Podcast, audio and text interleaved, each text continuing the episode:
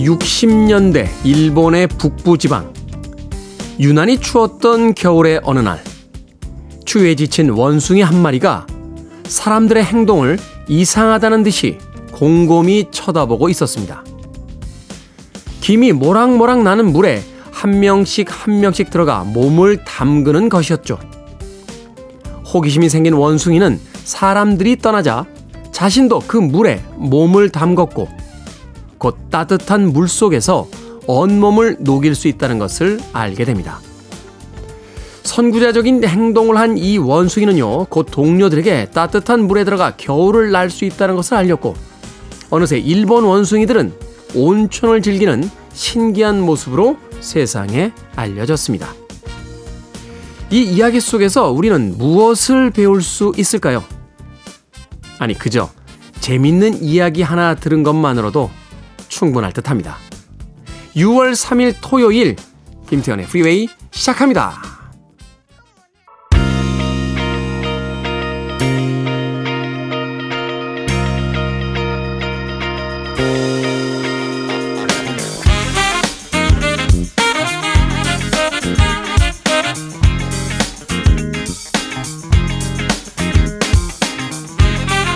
빌보드 kid의 아침 선택 김태훈의 Freeway 저는 클 태 자 쓰는 태디 김태훈입니다.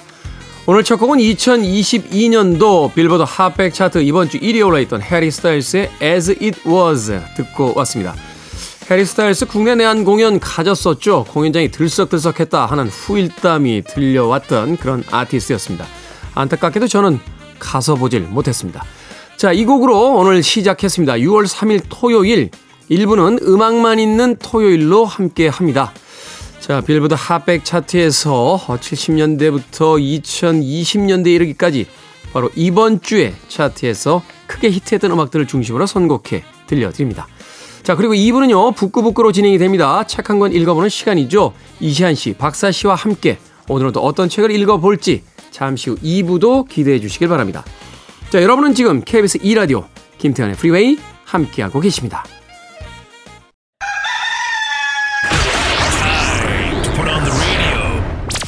김태훈의 프리웨이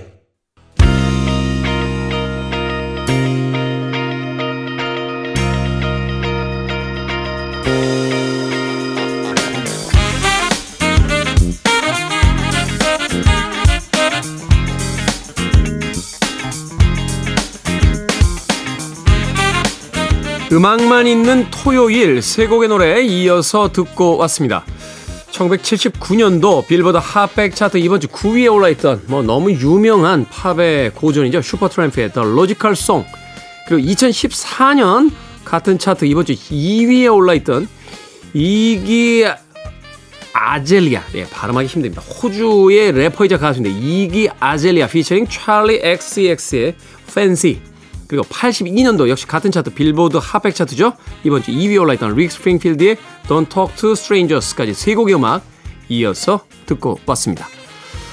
시대별로 본다면 30년에서 뭐 한 40년에 가까운 시간이 차이가 나는 그런 음악들이기 때문에 음악적인 어떤 분위기가 조금씩 달라집니다. 시대의 유행이 바뀌듯이 음악적인 어떤 취향도 바뀌게 되고요. 또 언제나 새로운 세대들은 앞선 세대들과는 다른 걸 하고 싶어 하잖아요. 뭐 10년 주기로 끊는 것이 너무 기계적이긴 합니다만 50년대와 60년대, 70년대, 80년대, 90년대, 2000년대, 2010년, 2020년 이어지는 음악들의 어떤 사조라든지 흐름을 보면 명확한 차이들이 느껴집니다. 신기한 일이죠. 어, 어떻게 10년 단위로 이렇게 음악적인 분위기가 휙휙 바뀌게 될까? 그러니까 남들이 한 거 하기 싫은 거예요. 이 음악을 하는 사람들은 예술가들이니까 남들하고 비슷하다. 뭐 제2의 마돈나다. 뭐 제2의 비틀즈다. 이런 표현들이 굉장히 그 짜증내는 사람들 주변에 많이 봤습니다. 그러다 보니까 아, 남들과는 다른 세상에 없던 것을 만들려는 아마 욕심들이 이 시기별마다 아, 달라진 음악들을 선보이게 하는 어떤 원동력이 되는 게 아닌가 하는 생각 해봤습니다. 슈퍼트램프의 The Logical Song 그리고 이기 아젤리아 아, 피처링 찰리 XCX의 Fancy 그리고 릭스 핑필드의 Don't Talk to Stranger까지 세 곡의 음악 이어서 듣고 왔습니다. 자 강선미님 태운 오라버니 아침 일찍 일어날 때면 정말 아침 방송 하는 분들이 대단하다고 생각합니다. 건강 잘 챙기세요 하셨습니다. 대단합니다. 예, 네, 대단합니다. 대단합니다. 예. 네. 근데 뭐 다들 대단하죠. 뭐 저녁 일 하시는 분들도 그렇고요. 예, 뭐 난일 한다고 안 피곤하겠습니까? 더군다나 이제 여름철처럼 한참 더울 때, 예, 또 추울 때, 이 밖에서 일하시는 분들, 어, 난일이라고 해서 결코 쉽지 않습니다. 저는 뭐 그렇다고 제가 이렇게 대단하다는 생각 안 합니다. 예. 저보다 더 일찍 일어나셔서 아침 시작하시는 분들도 계시고요. 한 가지 조금 곤혹스러운 건 있습니다. 예. 알람을 여러 개를 맞춰놓고 자는데 아, 이 알람 소리는 예, 도대체 적응이 안 됩니다. 예, 그 따라랑 하고 울릴 때마다 아주 그냥 화들짝 깨서 화들짝 깨면 알람의 기능이 화들짝 깨게 만들어주는 게 기능이니까 예, 그런 의미로 본다면 굉장히 제 기능을 하고 있다라고 이야기할 수 있겠습니다만 알람이 일어나는 게 이렇게 유쾌 상쾌하지는 않습니다. 예. 적응이 적응이 안 되겠죠. 예, 뭐 인생이 뭐 100%다 적응됩니까? 적응이 안 되는 것도 있다는 걸 받아들이면서 가는 거죠. 자, 두 곡의 음악 이어서 듣습니다. 아, 1993년도로 갑니다. 빌보드 핫백 차트 이번 주 5위에 올라있던 바네사 윌리엄스와 브라이언 맥나이트이 함께한 Love Is 그리고 1971년도 어, 빌보드 핫백 차트 이번 주 9위에 올라있던 위대한 여성 아티스트죠. 어, 싱어송라이터의 원조격인 그런 여성 아티스트입니다. 캐롤 킹의 It's Too Late까지 두 곡의 음악 이어서 듣습니다.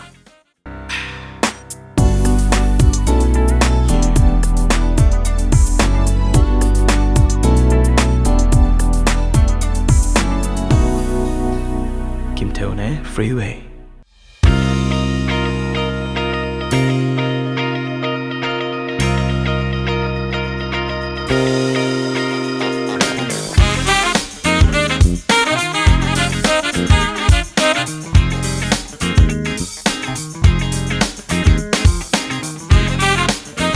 빌보드 키드의 아침 선택 KBS 2라디오 김태훈의 프리웨이 음악만 있는 토요일 함께하고 계십니다. 자, 두 곡의 음악 이어서 듣고 왔죠. 21세기의 히트곡들이었습니다. 2005년 빌보드 핫백 차트 이번 주 10위에 올라있던 랍 토마스의 Lonely No More 그리고 2007년 역시 같은 차트 이번 주 1위에 올라있던 에브렐 라빈의 Girlfriend까지 두 곡의 음악 이어서 들려드렸습니다. 자, 5307님, 방송 들으며 산책 중입니다. 한가로운 새들 보며 여유를 가져봅니다. 서울도 살기 좋아요. 테디도 행복한 하루 되세요. 라고 하셨습니다. 서울 살기 좋죠? 어.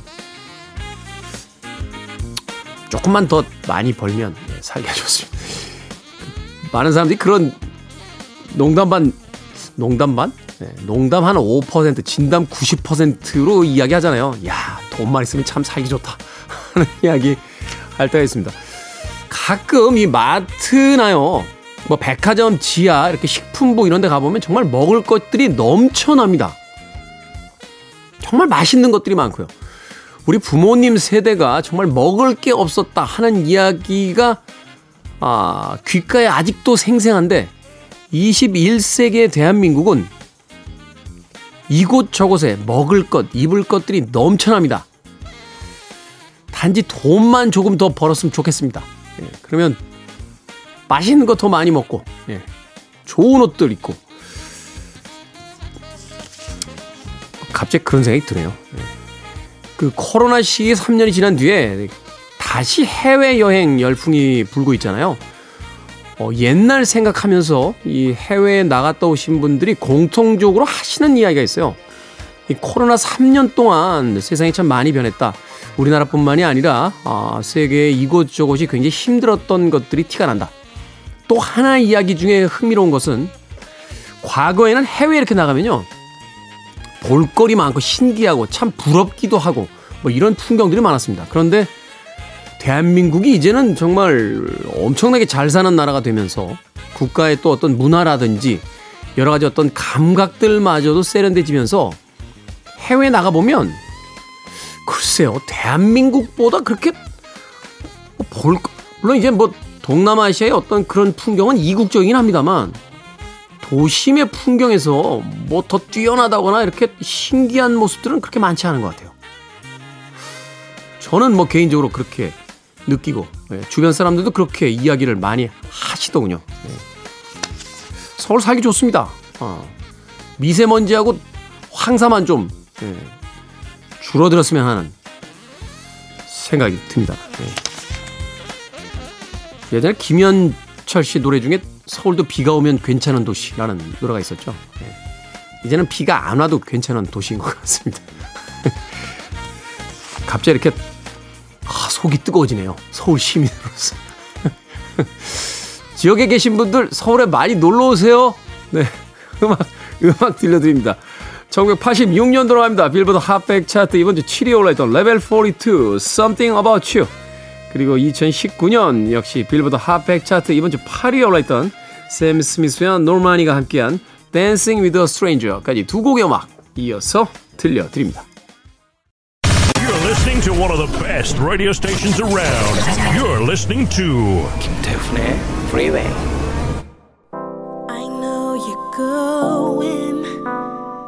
빌보드 kid의 아침 선택 KBS 2라디오 김태훈의 Freeway 함께하고 계십니다.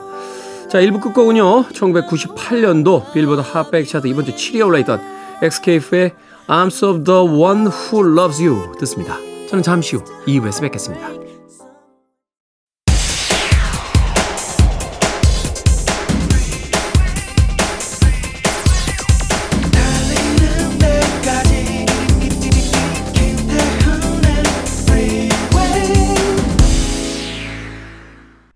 김태훈의 Freeway 6월 3일 토요일 2부 시작했습니다. 2부 첫 곡은 플로리다 피처링 케샤의 Right Round 듣고 왔습니다. 자, 2부는요, 예고해드린 대로 북끄북끄로 꾸며드립니다. 오늘은 또 어떤 책을 읽어볼지 잠시 후 이시한 씨, 박사 씨와 함께 돌아오겠습니다. I want it. I need it. I'm desperate for it. Okay, let's do it. 김태훈의 Freeway.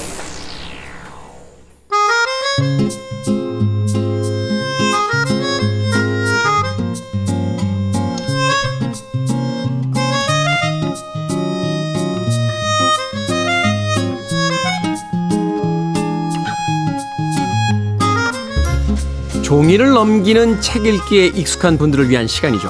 북끄북끄 북튜버 이시한 씨, 북칼럼니스트 박사 씨와 함께합니다. 안녕하세요. 네, 안녕하세요. 자, 뭐 이 시간에 책 이야기 하기 전에 벌써 이야기가 뜨거웠습니다. 저희들끼리는. 그러면서 서로 권했던 책에 대해서 혹평과 악평을 쏟아내면서 그 작품은 아니었다. 아, 그래서 서로 생각하기에 베스트와 worst three씩 해서 네. 어, 한번 battle을 한번 하는 시간을 가져보자. 재밌을 것 같아요. 네. 괜찮은 것 같아요. 괜찮은 것 왠지 누군가의 베스트가 누군가의 worst이고 누군가의 worst가 누가 베스트로 완전 겹칠 것 같다는 아주 불길한 예감이 듭니다. 이미 슬쩍 슬쩍 간을 봤죠. 그렇죠, 네. 그렇죠. 제가 적극 추천했던 작품들이 이제 이시한 씨에겐 예, 견딜 수가 없었다 이런 이야기. 예, 또 제가 너무 너무 좋았다는 작품에 대해서 이제 박사 씨는 거의 하품하는 듯한 표정. 왜이 책을 권했는지 모르겠다. 뭐 이런 이야기까지 해주셨는데 알겠습니다. 뭐 명절이나 아니면 저 연말 특집으로 한번 네, 예, 한번 해보도록 하겠습니다. 네. 자, 오늘은 현대 고딕 장르 소설의 어떤 원형이라고 칭해지는 작품입니다. 헨리 제임스의 나사의 회전입니다. 나사의 회전. 헨리 제임스, 일단 국내에는 그렇게 크게 상업적으로 성공한 어, 작가는 아닌 것으로 이제 알려져 있는데 어떤 작가인지 좀 소개를 해 주시죠. 네, 헨리 제임스는 1843년에 뉴욕의 워싱턴 플레이스에서 태어났습니다. 아버지도 철학자였고요. 형인 윌리엄 제임스도 철학자였어요. 윌리엄 제임스는 굉장히 유명한 네, 철학자였죠. 그래서 이 신학과 철학을 연구하던 아버지의 개방적인 교육 방식에 따라서 좀 그렇게 자유로운 분위기에서 자랐고 그리고 어려서부터 유럽여 유럽을 많이 왔다 갔다 했더라고요. 그래서 유럽의 문화와 전통을 자연스럽게 또 같이 익히게 되면서 좀 그 작가로서는 굉장히 풍부한 토양에서 자랐다라고 할 수 있습니다. 하버드 대학교에 진학을 했는데 1년 만에 자퇴를 하고요. 1863년에 연극 평론을 출판하고 그리고 1865년에 단편 소설을 집필하면서 문학계 발을 처음으로 들이 들이밀었다라고 하겠는데 왠지 좀 이상하네요. 네, 그러네요. 들이밀었다는 저 쇼트 트랙 할 때 하는 거 아닙니까? 들이밀었다. 발을 디뎠다. 이게 예, 발을 디뎌 디뎌 예, 디뎠다 이런 표현이 맞는 것 같고요. 그리고 1876년에 영국으로 이주를 합니다. 1898년에 드디어 중편 소설 나사의 회전을 발표합니다. 그 이후엔 계속 심리주의적 요소가 들어가는 것들을 발표를 했고요. 어, 총 50년에 걸친 작가 생활 동안 112편의 중단편 소설을 써내는데요. 단편 소설에 대해서 큰 애정이 있었고요. 그 제임스의 단편 소설을 관통하는 3대 주제가 정체성, 유령, 환상이라고 그래요. 음, 그래서 오늘 볼 그 나사의 회전도 사실 그런 것들이 많이 들어가 있잖아요. 근데 약간 오컬트적이잖아요. 네, 네.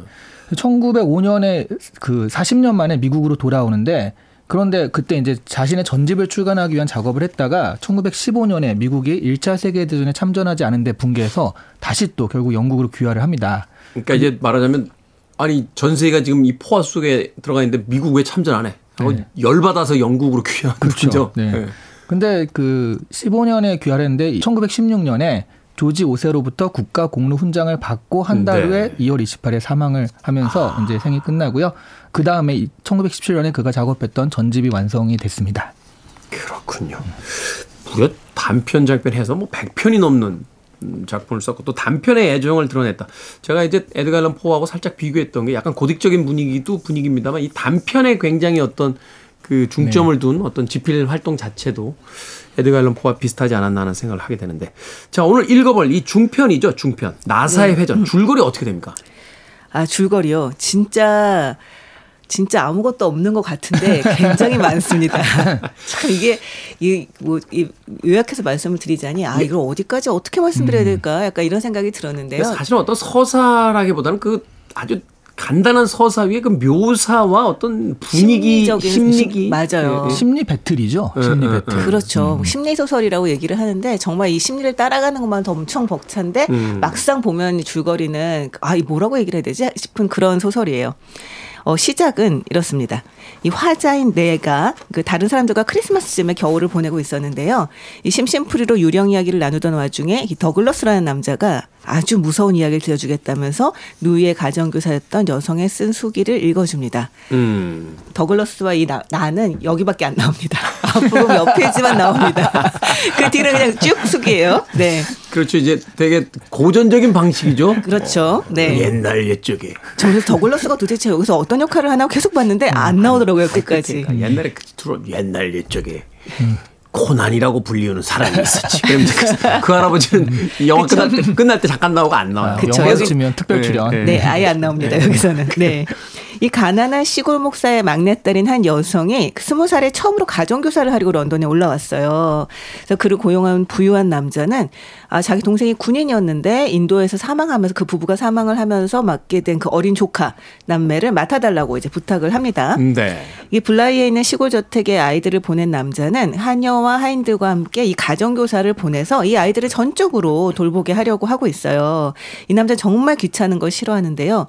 나를 절대로 성가시게 하지 말라라고 하는 조건을 겁니다. 그러니까 음. 어떤 일이 일어나더라도 당신이 해결을 해라. 어, 뭐 돈이 필요하면 내 변호사한테 얘기를 해라. 이게 얘기를 하는 거죠. 근데 그때 그 전임자인 가정교사가 죽었다라는 사실을 알게 됩니다. 네. 이 조건이 굉장히 까다롭지만 후함 보수 때문에 여자는 가정교사로 가게 돼요. 근데 우려와는 달리 아주 멋진 저택, 아주 사랑스러운 아이들, 음. 헌신적인 유모를 만나면서 이 생활에 만족합니다. 그런데 이상한 일이 일어나게 되죠. 음. 이 하나는 귀신을 만나게 되는 건데요. 이 귀신들은 그 제멋대로 구는 악당이었던 이전의 하인인 피터 퀸트 그리고 죽은 전임자인 가정교사 제셀입니다. 이제 그는 귀신들이 아이들을 노리고 있다고 확신을 하게 돼요. 또 하나는 너무너무 착하고 순진하고 귀여운 이 10살의 남자아이 마일즈가 학교 퇴학을 당했다는 사실입니다. 음. 이게 무슨 일이 있었는지 어떤 악행을 저질렀는지 도저히 짐작할 수도 없고 알 수도 없어요. 하지만 이 가정교사는 아이들이 착하고 귀엽다는 것에 만족하면서 아이의 문제를 해결하려고 하지 않습니다. 오직 귀신에 대항하는 것만이 관심사예요. 그러던 와중에 점점 사실을 알게 되면서 이 가정교사는 이 아이들이 귀신과 이미 관계를 맺고 있을 가능성이 높다고 생각을 합니다. 이 악당이었던 퀸트는 오빠인 마일즈하고 그리고 가정교사였던 제셀은 동생인 플로라와 긴밀한 관계였고 그들 생전에 이미 나쁜 영향을 받았을 거라고 짐작을 한 거죠. 이후에 가정교사는 아이들과의 심리적인 줄다리기를 하고요. 그 와중에 마일즈의 학교 문제를 해결하기 위해서나 이 아이들을 위험에서 구하기 위해서나 어쨌든 이 주인인 남자와 연락을 해야 하는 상황에 처하게 됩니다. 그런데 그 주인 남자가 자신을 성가시게 하지 말라고 못을 박았잖아요. 그렇죠. 그러니까 가정교사는 굉장히 이 상당한 심적인 부담을 느끼게 됩니다. 이 결국은 상황이 극적으로 치달으면서 플로라는 가정교사를 거부하고 몸살을 앓게 되고요. 이 유모는 아이를 데리고 주인 남자를 만나러 가버립니다. 그리고 가정교사는 이 아이인 마일즈와 대면하면서 아이에게 이 모든 상황에 대한 자백을 받으려고 하는데요. 이 아이는 결국은 충격을 견디지 못하고 그 자리에서 숨을 거두고 맙니다. 네. 결국은 그 유령이 실제 있었던 건지 아닌지는 영원히 알 수 없게 되는 그런 결론을 맞게 되죠. 이 구성이 지금 정말 어떤 면에서는 뛰어나고요. 네. 어떤 면에서는 진짜 막 쓴 것 같아요. 왜냐하면 복선이 어마어마하게 많잖아요. 그렇죠. 근데 이제 이게 아주 정교한 이제 추리 소설화 되려면 그 복선들의 아구가 타다닥 맞으면서 이제 작품이 중반 이후를 달릴수록 아 이게 뭐지 하는 방향 쪽으로 이렇게 막 정교하게 이렇게 깔때기처럼 쫙 내려와야 되는데 네. 복선이 많아요. 그래서 이거 그거 아닐까? 이거 저거 아닐까? 이거 이거 그건 것 같은데?라고 하는데 그렇게 끝나요. 약간, 약간 이런 느낌이잖아요. 요즘 이게 말로 아마- 떡밥 회수에 실패했다. 뭐 그렇게 얘기를 하죠. 뿌리긴 했는데 네. 아니 근데 이게 떡밥을 뿌렸다기보다 거의 자동 기술법으로 썼다고 얘기를 음, 하거든요. 음. 그러니까 이 저, 저자 자신이 이 결론을 이렇게 하겠다고 치밀하게 짜놓은 상태에서 쓴 게 아니라 정말 말 그대로 이 가정교사의 심리를 묘사하면서 그 빙의가 돼서 쭉 따라간 오히려 그쪽에 가깝다고 봐야 될 것 같아요. 사실 예전에 이제 문학 소년 소녀 시절에는 네. 문단이라든지 문학을 되게 높게 보니까 자동 기술법 뭔가 있어 보이지만 사실 우리가 이제 경험해 보면 알지만 자동 기술법이라는 건 그냥 막, 손 써, 닿는 대로 막 쓴다. 썼다는 얘기잖아요. 그냥 설치해가지고. 자기 그냥 그냥 써볼까? 그래서 그냥 막 쓰고서는 이건 너 막 쓴 거 아닙니까? 그러면 자동 기술법이라. 그치. 뭐 이러는 거잖아요. 나도 지금. 내가 무슨 말을 하는지 알 수가 없다. 약간 이럴 경우에 자동 기술법이라고 하는 이야기를 하는 거죠. 그럼 네. 이제 떡밥 회수에 실패한 게 아니라 그냥 설정 오류 이렇게도 얘기할 수 있죠. 아니 그런데 그럼에도 불구하고 이 소설이 굉장히 완성도가 높은 편이에요. 그래서 아 뒤로 가면서 정말 이 긴장이 막 치달아가는 이것을 이 작가가 저는 굉장히 보면서 어 너무 영리하다 막 이런 생각을 하면서 봤었거든요. 사실 이제 그 이야기를 계속해서 이제 이어가야만 합니다. 이 네, 작품이 네. 왜 현대문학의 어떤 효시 같은 작품이 되는지 심리 소설이라든지 또는 그 리얼리즘 문학에서의 어떤 그 한 자리를 차지하고 있는지가 바로 그런 면에서 이제 드러나게 될 것 같은데 일단 이 소설의 방식 중에서 이 이야기를 먼저 하나 하고 어, 좀 넘어가 보도록 하죠. 앞서 이야기한 것처럼 이 소설은요 여러 사람들이 이제 만나는 우연한 자리에서 내가 재밌는 이야기를 하나 해줄까? 하면서 시작이 됩니다. 마치 그 우리가 읽었던 프랑켄슈타인 같은 작품들이 있고 제가 앞서서 뭐 우스갯소리처럼 이야기합니다만 예전에 뭐 중세나 이제 고대를 배경으로 한 영화 같은 거 이렇게 나오면 네. 뭐 시기를 알 수 없는 신들의 시대에 뛰어난 영웅이 있었지. 그의 이름은 코난 막 이러면서 나오잖아요. 칼 들고 막 나오면서 시작이 되는 이런 방식들을 이제 채택하는 이유가 있을 텐데 이런 장치의 역할 뭐라고 생각을 하십니까? 일단 뭐 굉장히 오래된 기술법이죠. 그거는 음유시인들이 내가 뭐 그 예전에 그런 얘기를 들려주마부터 시작해서 음. 데카메론처럼 처음 시작한 그런 근대 소설 그런 네. 경우도 이제 그 사람들의 이야기 속에 나오는 거잖아요. 가장 좀 올드한 가장 오래된 그 소설의 기술법이기도 하고요. 트렌드라는 것도 한몫한 것 같아요. 트렌드. 네, 그 당시에 또 프랑켄슈타인이라든가 이런 것들 보면 전부 다 어, 내가 이 얘기를 들려주마. 맞아요. 그러니까 이게 마치 진짜 실화인데 너만 알고 있어. 뭐 이런 느낌이 있잖아요. 그게 그렇죠. 또 한때 유행하던 시대가 있어요. 네. 영화에서도 그렇고 연극 네. 뭐 소설에서도 그렇고. 네. 오. 이게 사실 진위를 따질 수가 없잖아요. 이 나가 이 일을 겪은 것도 아니고 더글러스가 이 일을 겪은 것도 아니고 네. 내가 만난 더글러스가 어렸을 때 만났던 누나의 가정교사가 쓴 얘기거든요. 나- 맨 이런 그냥. 이런 식이야. 그러니까 이거는 정말 진위를 따질 수가 없고 오히려 그렇기 때문에 굉장히 있을 법한 이야기가 됩니다. 그래서 오히려 뭐라고 할까요? 여러 번 생각해 보게 되는. 네.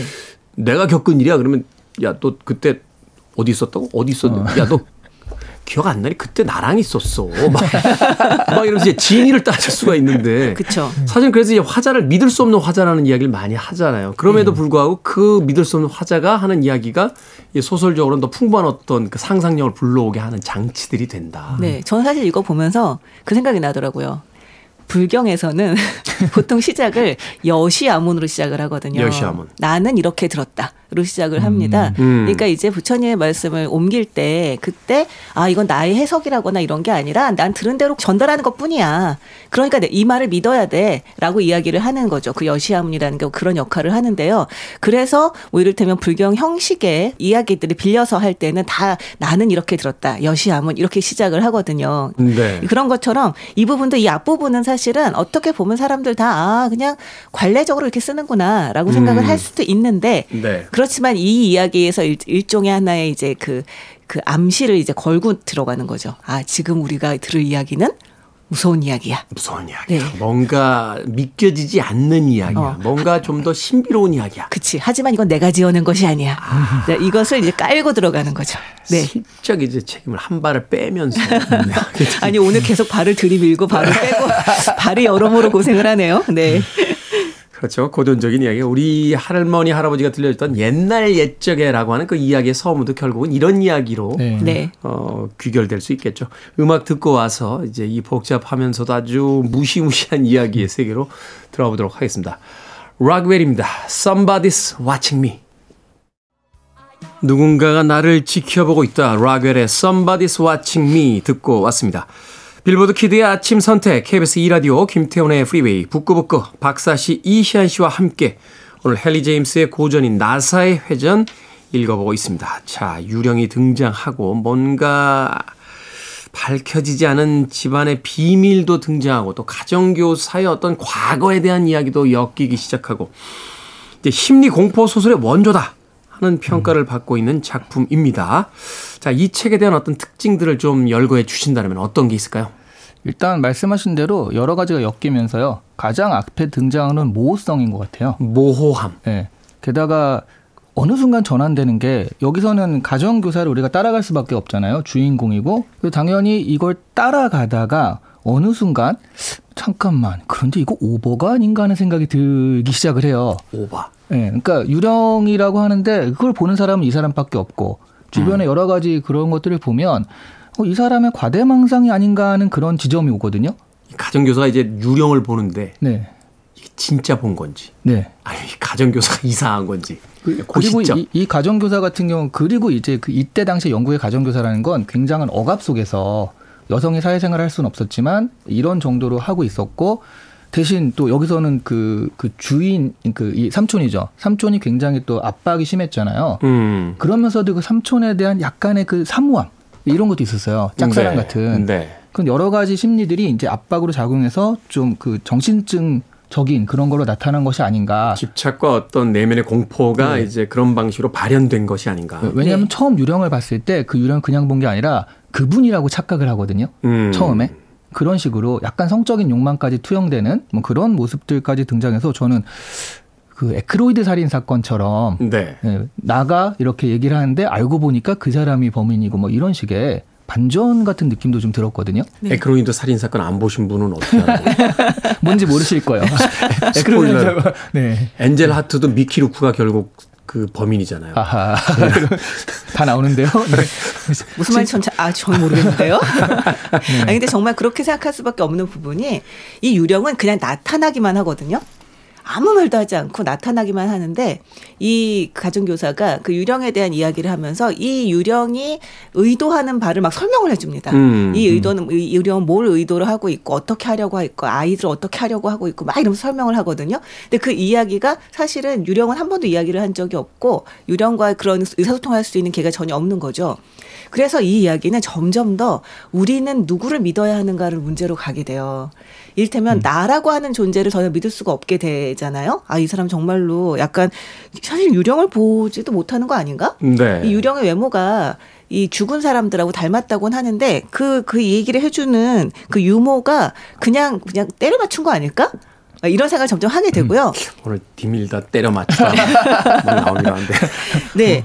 그리고 거기서 또 무서운 게 뭐냐면 이 아이들 같은 경우는 우리가 정말 순진은 무구하고 천진난만하다. 그 이 아이들을 보호해야 된다라고 하는 기본적인 전제잖아요. 그런데 이야기가 진행이 되면 될수록 사실은 이 아이들도 괴물일 수 있다라고 하는 암시가 계속 나옵니다. 후반부에 가서 이제 결말에 이르게 되면 이제 마일스가 이제 빙의되는 듯한 그런 느낌도 받게 되고 결국 이제 또 마일스가 학교에서 왜 퇴학을 당했는지 여기에 대한 어떤 호기심이 또 커지기 시작하고 그러다 보면서 우리가 알고 있었던 이제 선악의 구조, 어, 사실과 어떤 환상의 어떤 그 지점들이 다 역전되고 전환되기 시작하잖아요. 맞아요. 어. 그러니까 아이 아이들이 처음에는 피해자이고 희생자의 위치였던 것 같은데 점점 가면서 아 이 그 가정교사가 뭔가 이 아이들에게 오히려 당하고 있는 게 아닌가라는 생각을 한편 들다가 또 한편으로는 이 가정교사가 자기만의 과대망상으로 아이들을 가스라이팅하고 있는 게 아닌가라는 생각도 들다가 이런 엎치락 뒤치락의 과정들을 계속 밟아가게 돼요. 여기서 제일 억울한 게 누군지 아세요? 유령입니다. 유령. 네. 아무것도 안 했는데 그 사악한 유령이 나타나서 아니 무슨 얘기를 해서 뭐 이게 평가를 받는 게 아니라 그렇죠. 그냥 모습만 보고 사악하다. 너무 외모 지상주의잖아요. 그래서 유령은 되게 어- 진짜 억울하겠다는 생각이 들거든요. 외모 지상주의까지 이 책에서 이야기하고 있습니다. 아, 그렇군요. 아, 이 유령들은 심지어 뭐 아이들 앞에 나타난 아이들 놀라게 한다든지 이런 일도 없어요. 이게 왜이 네. 부분이 이제 중요하냐면 네. 유령이 실제로 나타나서 아이들을 뭐 악몽을 꾸게 한다거나 네. 네. 아이들을 뭐 아프게 하고 뭐 아이들이 뭐 이렇게 활동하는데 어떤 위기 상황을 만든다거나 이러면 이제 이 가정교사인 여자 주인공이 어떤 고군분투가 납득하게 되는데 네. 아이들이 아무 영향을 안 받아요. 심지어는 네. 유령을 본 거는 이 가정교사밖에 없고 네. 아이들한테 못 봤어? 그러면 뭘요? 라고 이야기한다면 그러니까 결국 아무런 행동을 하지 않았거든요. 네. 그런데 이 유령을 나- 나쁜 존재라고 이제 여기는 건 오직 이 가정교사뿐이잖아요. 네. 이게 이제 그 이 소설에 가진 아주 흥미로운 지점 같다는 거죠.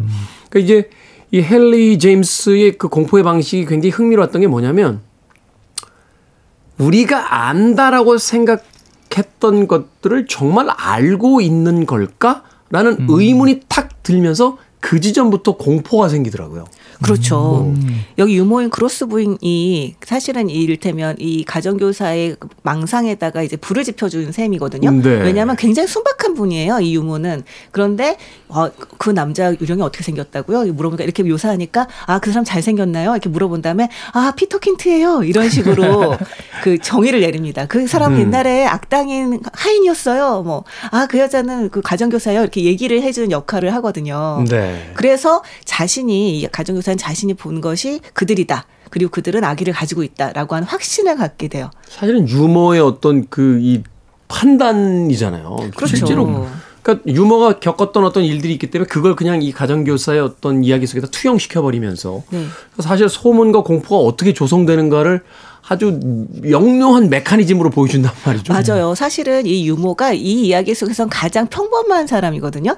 그런데 평범한 사람이 어떻게 움직이는가 하는 것을 너무나 잘 보여줍니다. 음. 그런 식으로 자신이 가지고 있었던 이전의 편견들을 거기 이 이야기만 듣고 거기다가 이제 투영시키면서 투영시키는 한편 이 가정교사를 좀 믿고 싶지만 자기는 유령을 보지 못하고 이 가정교사가 자꾸 횡설수설을 하니까 아 좀 경계는 하면서도 그러면서도 어쨌든 같이 문제를 해결하고 싶어 하고 나중에는 아이를 굉장히 보호 이 가정교사로부터 아이를 보호해야겠다는 생각을 하면서도 이 가정교사 어떻게든 어르고 달래서 이제 그 위기를 넘겨야겠다라는 그 모습들을 보여주는데요. 그걸 보면서 아 어떤 가벼운 편견, 얼테면 가벼운 험담 이런 걸 가지고 있는 보통 사람들이 어떻게 문제들을 키우는가라고 하는 것도. 좀 볼 수가 있어요. 그리고 그 영향 받는 게 이제 사실 우리들이다라는 느낌도 우리가 자꾸 가정교사 가정교사 하니까 이 들으시는 애청자분들이 그 이름이 뭐지라고 생각하시는데 이름이, 이름이 안, 안. 나오죠. 그렇죠. 네. 나로 네. 나오죠. 심지어 네. 유령도 다 이름이 있는데 네. 그 이름이 없거든요. 실체가 없죠. 네, 그러니까 이게 그냥 우리 자신이다라는 느낌, 그런 영향을 받는 우리 자신이다라는 느낌을 그렇게 이름 없이 가정교사를 만드는 음. 것에도 있지 않을까 하는 생각이 드네요. 맞습니다. 저- 저는 이 소설이 가장 공포스러웠던 지점은 저는 점점 사람을 믿을 수 없게 된다는 것도 그렇지만 마지막에 이 호의와 악의라는 걸 우리가 어떻게 구별할 수 있는가라는 생각을 저는 하게 됐어요. 사실 은 순수해 보였던 아이들이 그 마지막에 어떤 악마처럼 돌변한다라고 이제 믿게 되는 어떤 가정교사의 시각이라든지 네. 이런 부분들 앞서 이야기한 것처럼 이 헨리 제임스의 가장 뛰어난 공포의 어떤 감각 같은 것들이 바로 그 지점이었던 것 같아요. 우리가 알고 있다고 이렇게 생각했던 모든 것들이 갑자기 전복되는 순간. 네. 그러니까 실제로 이 아이들 같은 경우는 어떻게 보면 이 가정교사가 오지 않았다면 그냥 평화롭고 행복하게 살 수 있는 아이들이었어요. 그러니까 이를테면 영리하기도 하고 착하기도 하고 순진하기도 음, 네. 하고 예쁘기도 하고 그래서 어른들한테 사랑을 받는 그런 아이들이었죠. 하지만 퇴학당했잖아요. 하지만 퇴학을 당했죠. 그런데 이 아이들이 나중에 결국 어떻게 되냐면 한 명은 심각하게 앓게 되고 공포에 질려서 심각하게 앓게 되고 한 명은 죽어요. 결국 죽죠. 그런데 이것이 순전히 가정교사의 호의에서 시작된 일이라는 거죠. 아이들을 보호하고 싶다라고 하는. 이게 참 음, 여러 가지 다층적 측면에서 해석이 가능한 음, 그런 지점들이 있는 이걸 자동 기술법으로 썼다고. 어, 갑자기 짜증 나네요. 알겠습니다. 아, 헨리 제임스의 나사의 회전. 음, 참 좋은 소설, 좋은 영화, 좋은 문화 상품들은 음, 바로 그 작품을 다 감상한 뒤에 이제 예, 시작된다는 아주 유명한 이야기가 있는데 이처럼 이제 풍부한 해석이 가능한 작품이기 때문에 헨리 제임스의 이 나세 회전이 지금까지도 이제 회자되는 소설이 아닌가 하는 생각을 해봅니다. 음악 듣고 와서 어, 나머지 이야기 조금 더 나눠보도록 하겠습니다. 수잔 잭스의 에, 음악 중에서요. 그 앨범명이 Ghost예요. 사랑과 아, 그 데미 무어하고 패트릭 스웨이즈 나왔던 영화 Ghost죠. 사랑과 영혼. 어, 사랑과 영혼. 예, 사랑과 영혼의 원제도 Ghost였습니다. 이제 기억력이 옛날. 수잔 잭스의 Ghost in Your Mind 듣습니다.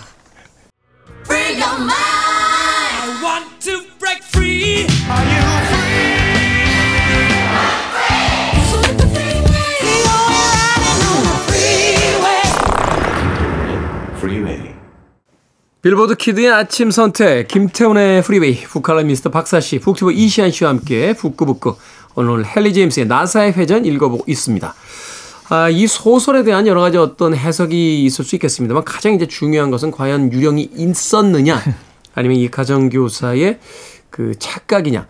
사실 이제 가정교사의 어떤 그 억압적이었던 어린 시절 또 그것을 통해서 이제 어떤 분노를 표출하게 되는 어떤 나이가 들어서의 어떤 삶 이런 것들을 본다라면 여기서 이제 묘사되는 그 아, 아이가 바로 이 가정교사의 어떤 투영된 어떤 과거의 모습 같아요. 꼭 순수하지만 그 결국 이제 악당처럼 악마처럼 이렇게 빙의돼가는 그런 과정들을 봤을 때 사실은 이제 그 등장인물인 그 가정교사가 그 이 아이들을 바라는 시선과 함께 이제 묘하게 교차하게 되는데 이 책에서 가장 인상적인 장면, 어떤 인상적인 관계를 통해서 이 책을 다시 한번 해석해 주신다면 어떤 장면들이나 관계들이 있을까요? 어, 저는 사실은 그 장면, 그러니까 처음에 그러니까 쭉 따라가잖아요. 따라가다가 이 가정교사의 망상이 아닐까 하는 그 장면이 호숫가 장면이에요. 플로라 그 아이죠. 그러니까 동생, 동생한테 제셀 선생님이 저기에 있다라고 말하면서 옆에 그로스 부인한테도 보라라고 하는데 그로스 부인이 아무것도 못 보거든요. 네. 그 장면 저도 굉장히 인상적이었어요. 그게 사실은 어떻게 보면 하이라이트라고 볼 수가 있는데 네. 이 아이 플로라가 그 길을 잃고 호숫가에서 발견이 됐는데 이 아이는 굉장히 천진난만한 상태예요. 근데 이 그로스 부인하고 둘이 달려가서 이제 아이를 안고 그 유령이 나타납니다 그 자리에서 그래서 가정교사가 저기 유령이 나타나 저기를 봐라라고 얘기하는데 이 둘이 못 봐요 그 유령을 음, 음. 그래서 이 아이는 너무 무서워하면서 나를 저저 가정교사에서 떼어주세요. 저 사람을 저 멀리 보내주세요 하고 이제 매달리고 그로스 부인하고 이 플로라 아이는 둘이서 이렇게 둘이 똘똘 뭉쳐가지고 가정교사가 이렇게 적대하게 되는 그런 음, 네. 상황이 이렇게 약간 경계하게 됩니다. 되죠. 음. 그렇죠. 네. 그, 러니까 더더욱 어 이거는 가정교사만의 망상이겠다라고 저는 생각을 했거든요. 음. 맞아요. 그 네. 장면 자체에서 확 한번 뒤집어지는 것 같아요. 사실 그 부분도 굉장히 그 함의된 여러 가지 어떤 해석도 가능할 것이 그 몇 년 전에 나왔던 영화이 콘스탄틴이라는 영화가 있는데 네. 여기 이제 그 귀신을 보는 한 여자가 나오죠. 근데 이 여자가 결국 이제 스스로 생을 마감합니다. 근데 그 쌍둥이 그 자매가 있어요. 사실은 이 여자도 봤는데 음. 자꾸 귀신을 본다라고 하면 주변의 시선이 따갑고 음. 이상한 아이 취급하니까 못 본 척하고 살아온 거예요. 음. 사람들에게 자기는 못 본다라고 거짓말을 하고 그래서 결국 그 쌍둥이 자매가 귀신을 본다라고 하다가 정신병원에 입원하게 되고 결국은 죽음을 선택하게 되자 거기에 대한 어떤 죄책감 같은 걸 느끼는 장면 같은 것들이 나오거든요. 사실은 이 소설이 그래서 흥미로운 게 우리가 여러 가지 어떤 reference를 가지고 오면 올수록 아주 복잡해지기 시작하는 거예요. 근데 이 네. 소설은 정말로 보고 난 다음에 사람들이 굉장히 많이 논쟁을 하거든요. 음. 그러니까 그 사진이 있었냐 없었냐를 가지고 또 굉장히 오랜 논쟁이 이어지고 있는데 그런 논쟁들을 하면 사람들이 계속 상상력의 자극을 받는 것 같아요. 아 이렇다면 정말 만약에 겨- 귀신이 있었다면 어 그러면 이 가정교사는 굉장히 몰리게 되는 상황이 되는 거고 귀신이 없었다면 그럼 이 가정교사 때문에 주변이 더 불행하게 되는 거고 음. 약간 이런 여러 가지 가정들 속에서 이 상황들이 다 다르게 보인다는 거죠. 그렇죠. 이게 이제 자기가 처한 위치, 입장 또 호감이 가는 어떤 주인공 캐릭터 뭐 여기서 이제 다 갈리게 되면서 이제 해석도 다 달라지게 되는 또 자기가 옛날에 봤던 영화 읽었던 책에서 다 이리저리 끌고 와서 맞아요. 그 해석을 아, 해버리게 되니까 이 얘기가 여기서 나왔구나. 어, 아, 영화 그러니까. 감독이 이걸 여기서 봤구나. 약간 이런 그러니까요. 생각이 들죠. 아, 뭐 예. 전형적인 Sixth Sense 같은 그런 느낌. 그 네. Sixth Sense, 뭐 Shutter Island, Rosemary Baby, 뭐 수많은 작품들의 어떤 reference를 그 제공할 만큼 근데 사실 저는 이걸 보면서 유령이 있- 있었는지 없 진짜 있었는지 없었는지가 중요할까라는 생각이 들었어요. 또 무슨 새로운 또 학설이 아니 왜냐하면 이 유령은 그냥 나타났다가 사라질 뿐이잖아요. 어떤 역할도 하지 않아요. 유령에 대해서 해석하고 유령의 의도를 분석하고 유령으로부터 아이를 지키려고 하는 그 모든 것을 하는 것은 그냥 가정교사의 머릿속에서 일어나는 음, 일입니다. 음, 음. 그러니까 실제로 그 가정교사가 물론 유령을 봤다고 해서 머리 촉발된 것이긴 하지만 여기에서는 그냥 그 모든 것이 이 사람의 망상 속에 일어나고 있는 일이잖아요. 그리고 실제로 가정교사와 그 피터 퀸트라고 하는 하인이 살아 있었을 때 그로스 부인은 그들이 악당이었다고 말을 하지만 어떻게 보면 그냥 피터 퀸트도 주인 남자한테 굉장히 충직한 하인으로 보였던 거고요. 마일즈한테도 그냥 좋은 친구였을 수도 있거든요. 네. 네. 그런데 그 모든 것들이 이 사람의 머릿속에 일어난다고 한다면 그것은 귀신의 문제가 아니라 이 가정교사의 문제인 거죠. 네. 이게 흥미로운 지점이 바로 그 지점인 것 같아요. 그러니까 어떤 행위를 통해서 평가되지 않습니다. 누군가의 이야기를 통해서 평가돼요. 네. 그러니까 맞아요. 그 사람이 실제로 무슨 일을 했는지는 보여진 적이 없어요. 근데 그 사람이 그랬대. 음. 라고 하는 이야기. 그것을 통해 유령조차도 어떤 행위를 하지 않는데 저 유령이 이 아이들을 위협하고 있어요. 라고 하는 그 이야기를 통해서 계속 여러 가지 상황들이 벌어지잖아요. 네. 이 지점이 이걸 자동 기술법으로 썼다고요? 다시 한번 의문을 가져봅니다. 영, 영화로 만들기 참 어렵겠네요. 네. 정말 심리 묘사만 이렇게 해야 되는 그런 이- 상황이라. 과거의 작가들하고 북토크 좀 해봤으면 좋겠어요. 이 장면 굉장히 의미심장하지 않습니까? 그러면 꾸벅꾸벅 졸던 헨리 제임스가 어, 그런 장면이 있나? 아, 그럴 수 있죠. 하면서 한마디 할 것 같은. 근데 다시 한번 돌아가 보면 이 아버지가 헨리 제임스의 아버지가 유명한 철학자이기도 했고 신학자이기도 했고요. 음, 네. 형도 굉장히 유명한 철학자였잖아요. 이들이 집안에서 어떤 인간의 존재에 대한 철학적인 의문들을 가지고 이야기를 나눴다면 아, 헨리 제임스 또한 그 영향을 받지 않을 수가 없었겠다라는 생각이 들고요. 결국은 이 소설도 우리는 유령 이야기라고 생각하면서 읽고 있지만 사실 끝나고 나면 드는 건 인간에 대해서 생각을 하게 되거든요. 인간이란 어떤 존재인가라고 하는 걸 생각하게 된다는 점에서 아 저는 그 철학이라고 하는 것이 이 이 작품에서 되게 중요한 역할을 하고 있다고 봅니다. 여기서 이제 두 분에게 yes 오와 no로만 대답을 네. 듣도록 하겠습니다. 아, 유령이 있었습니까? 어, 저는 또, 너 없었다. 네. 저도 유령이 없었던 쪽에 가깝지 않을까라고 생각을 합니다. 네. 테디는요? 저는 이, Rosemary Baby 때문에 있었던 이- 있었 있었던 아, 것 같아요. 근데 아까부터 이제 worst에 뽑힐까봐 자꾸 Rosemary Baby를 강조, 강조하시는데 아, 좋은 책이다 이런 강조하시는 것 같아요. 어, 어, 얼마나 풍부한 함의를 담고 있습니까? 자 이렇게 합시다. 유령이 있었던 것 같다고 말씀하셨고 유령이 없었던 것 같다고 말씀하셨으니까 저는 공평하게 한 명은 있었고 한 명은 없었던 걸로 하죠. 유령이 둘이 나오니까 박쥐, 박쥐. 정말 이런 이런 어떤 교활한 방법을 사용할 줄은 몰랐습니다. 자, 그러면 어, 이 나사의 회전이라는 이 제목에 대해서 한번 네. 어, 마지막으로 해석을 좀 해주시죠. 아, 저 그래서 이거 찾아봤거든요. 도대체 이게 무슨 뜻인가. 음. 근데 이게 빅토리아 시대 교도관들이 쓰던 slang이래요. 음. 그래서 숙어입니다, 숙어. The Turn of the Screw라는 숙어인데요. 일이 잘못 꼬인다. 라는 뜻이에요. 네, 그래서 그냥 이거는 한국말로 치면 나사회전이라기보다는 뭐 설상가상 뭐 이런 정도의 뜻이고요. 어, 이런 걸 꼬이네 이거. 예, 예, 예. 네. 이게, 이게 자꾸 왜 이렇게 돌아 자꾸 네. 뭐, 뭐 이런 뜻이네요. 그러니까 이게 번역을 처음에 할 때 번역자가 첫 번째 번역에서 그러니까 아이 하나가 뭐 나사를 회전하면 두 명이 하면 더 그렇겠죠 뭐 이런 식으로 번역을 했는데 그게 이제 잘못 해석한 거고요. 너무 직역이다. 예. 아이 하나가 이제 이를 꼬이게 하면 두 명이 그럼 더 그렇겠다 뭐 이런 식으로 요즘 번역은 그렇게 되어 있다고 그러더라고요. 너무 직역이다. 자기들도 직역해놓고 나서는 뭔 뜻이지? 아니 근데 저는 제임스야 이러면서 네, 아, 약간 여기 동조를 했, 동의를 했던 게 이 앞부분에서 저는 이 암시를 하고 있다고 생각을 했거든요. 음, 음. 왜냐하면 앞부분은 그냥 아이들은 천진난만한 희생자인 것처럼 이야기 나오는데 점점 더 아이들이 의미심장한 행동들을 하고 아이들이 사실은 괴물일 수 있다고 하는 것들이 계속 나오게 되잖아요. 사실은 그것도 그런 시각으로 보니까 그렇게 해석이 되는 거지. 음. 그 시각을 걷어내고 나면 그냥 납득할 만한 어떤 행동들로서 또 보여줄 수도 있는데. 맞아요, 맞아요. 네. 네. 역시나. 자, 두 분의 한 줄 추천사 짧게 듣겠습니다. 네. 한 권으로 두 권 산 듯한 효과를 내는 게요. 어, 중간에 보다가 가정교사 입장에서 읽다가 어 다시 한번 읽어봐야지 하면 또 다르게 보이거든요. 예전에 그런 잡지 있어요. 앞으로 읽고 뒤로 읽고 이렇게. 그 냉정, 표지가 두 개 있었다. 냉정과 열정에서 남자 시선, 여자 시선을 하는 식으로 그렇죠. 그런 책인 것 같아요. 네. 전 사실 두 번 읽었는데 두 번 다 정말 너무나 다른 느낌을 주더라고요. 음. 네, 네. 아, 저희 추천사는 이 유령보다 사람이 더 무섭다라는 생각이 들 때 읽으세요. 네, 음. 그게 사실이라는 것을 알게 됩니다. 네. 그렇군요.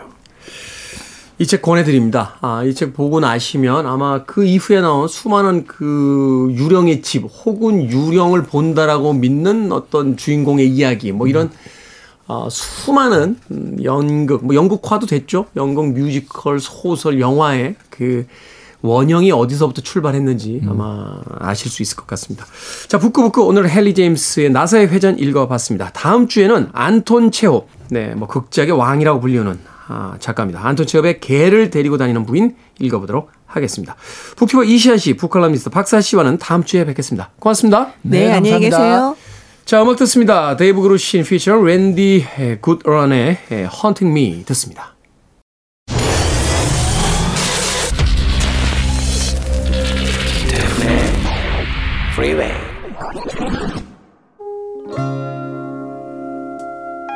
KBS 2라디오 김태훈의 프리웨이 오늘 방송 여기까지입니다. 자 오늘 끝곡은 레오 세이어의 When I Need You 듣습니다. 편안한 하루 보내십시오. 전 내일 아침 7시에 돌아오겠습니다. 고맙습니다.